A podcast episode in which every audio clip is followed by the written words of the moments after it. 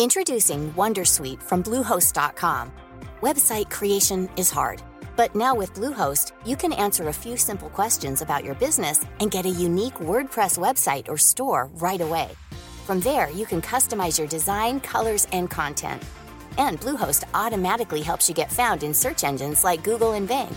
From step-by-step guidance to suggested plugins, Bluehost makes WordPress wonderful for everyone. Go to bluehost.com/wondersuite.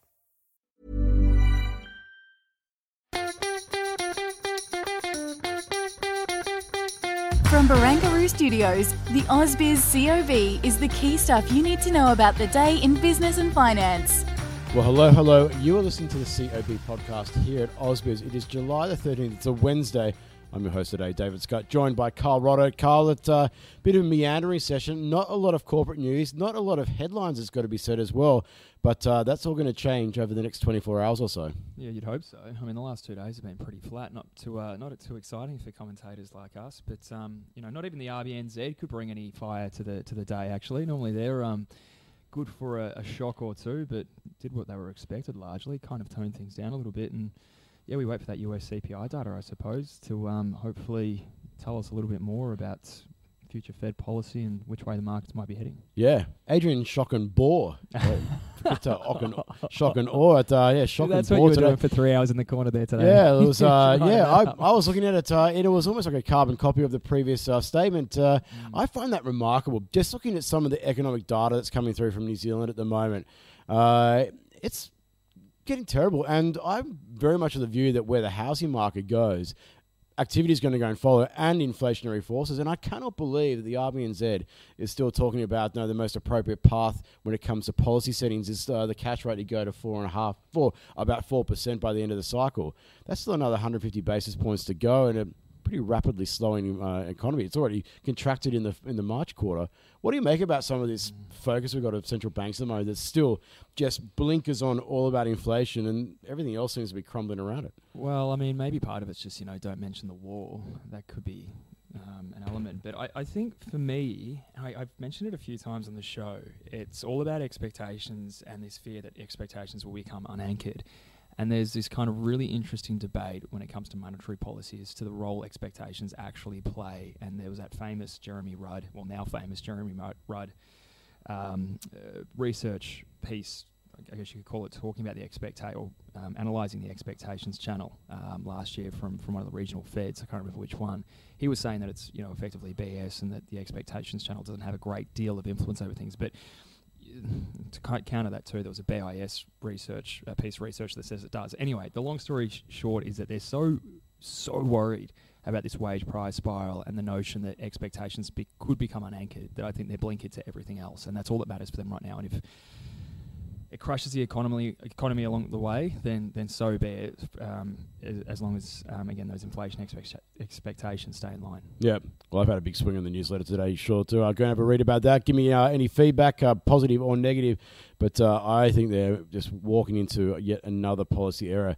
Uh, made a big one, keeping our policy way too uh, easy for a long period of time last year, and we're paying the other consequences right now. I can just feel another one, and this one's going to be uh, equally as painful, if not more, when it involves people's livelihoods and the like. Hopefully, uh, I know some uh, common sense prevails, at least from my perspective. Look, uh, the part of the reason why we're talking about these macro events uh, is I know that not really anyone's willing to go too much uh, and do very much on the markets at the moment because there is so much trepidation about how aggressive central banks may or not be. You know, you mentioned uh, the local market today.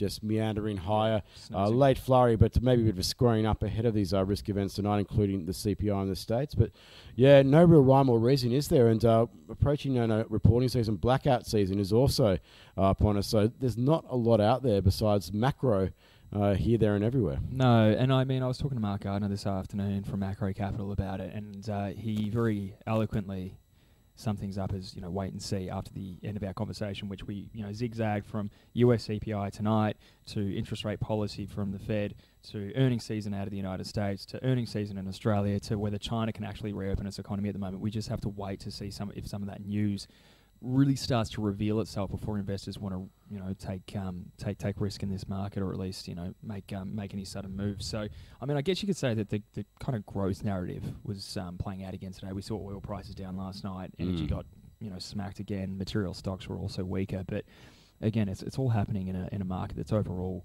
kind of treading water. And I, I didn't see volumes, but I'm sure that I'm sure that they're still light. Yeah, it was pretty quiet, and um, maybe that has something to do with uh, state of origin, of course, tonight for uh, those Yeah, people on the uh, what do we call it, the eastern and uh, and northeastern states here in Australia, New South Wales, West Queensland. As a Victorian, do you, do you care much? I can't I can't work out NRL yet. Rugby union I'm getting the hang of, but NRL still can't um still can't work it out. Other I'll- than I'll I know I'll if I ever game. played the sport, I would be absolutely crushed. Wouldn't come out the other end of it. Oh, so that's I'll, take you to a game and try and explain the rules. They're, uh, That'd be they're good. pretty simple. I appreciate. Yeah, uh, look, uh, so of course, a lot of attention in that particular neck of the woods when it comes to, I know, Suncorp Stadium later on tonight, but uh, we thought we'd go and get on the spirit of stock of origin. So we sat down today on the call, and Nadine was in the hot seat, and uh, we, she went and spoke with Henry Jennings from Marcus today and uh, Andrew Wielandt from DP Wealth Advisory to go get their take about some of their favourite homegrown stocks. Take a listen. It's very much a hold for me at the moment. I can't get excited about it in terms of growth with the headwinds that we've got from the housing sector, and it does need to make up some uh, mileage in the mortgage market because it has struggled a little bit there. But on a yield basis, it doesn't look too bad.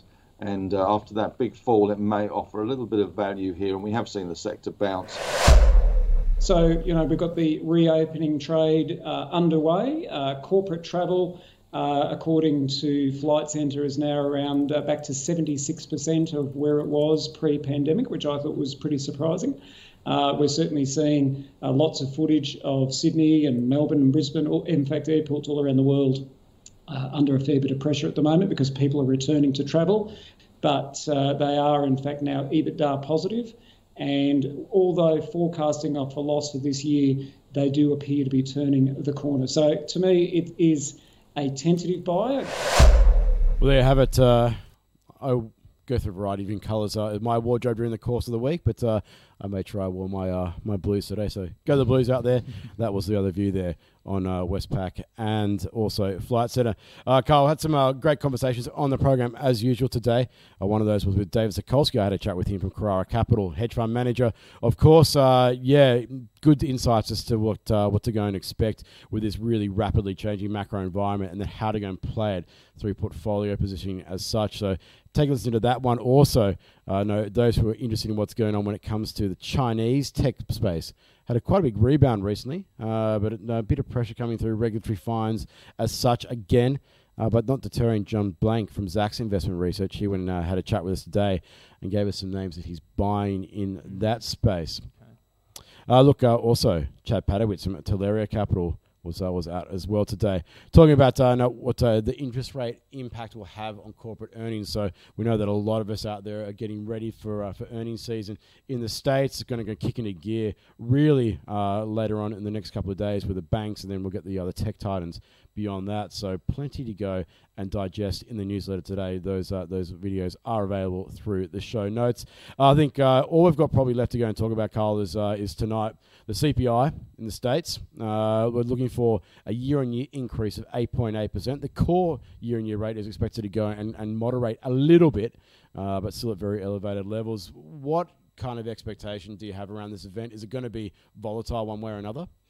Uh, I mean, you would imagine so. I guess you know when you still see the move index basically at post-pandemic highs, it tells you that the markets can't make its mind up about the path for inflation and therefore the path for policy. So that's as uh, good as I can potentially give you. But um, I mean, what we I think have seen in the last few days in terms of rates, markets pricing after that strong jobs report is again increasing the bets that the Fed will have to up the ante as the year goes on. And I dropped it as a bit of you know trivia yesterday in the, the podcast, perhaps the day before that. You know, if you look at the Fed Watch tool, there's a there's a you know non-trivial risk of a 100 basis point hike from the Fed at, uh, at the July meeting. So I don't know if that's just a quirk in the makeup of the tool there, but nevertheless, the markets are pricing in a slightly more aggressive uh, Fed than, than what they were this time last week. And if we do get that hot number, another hot number out, perhaps like that's uh, what's what's proven to be a bit of a, a joke leak of the, the CPI release overnight. Yeah. Um, anything like that, I think that would uh, cause the cause the, the house to tip over. But anything anything hotter than that, eight point eight, and anything over core uh, over six percent would be absolutely disastrous. Yeah, we'll keep a close eye on that. We know the Fed's taking a close eye on the uh, the headline rate as well. So you get a nine handle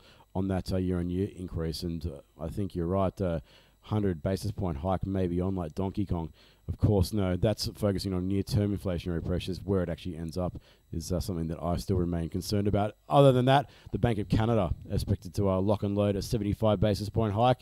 Uh, very similar kind of economy to what we have here in Australia. So I'll be interested to see what the BOC has to go and say later on this evening as well. But look, we'll have all that to go and chat about tomorrow on air. Thank heavens. Let's go and call it then. There'll be plenty to discuss. We'll see you on air at 8.30 tomorrow. Have a good night. You too. Go the Blues.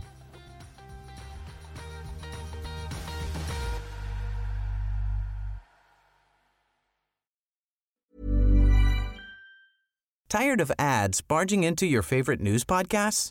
Good news. Ad-free listening is available on Amazon Music for all the music plus top podcasts included with your Prime membership. Stay up to date on everything newsworthy by downloading the Amazon Music app for free or go to amazon.com slash news ad free. That's amazon.com slash news ad free to catch up on the latest episodes without the ads.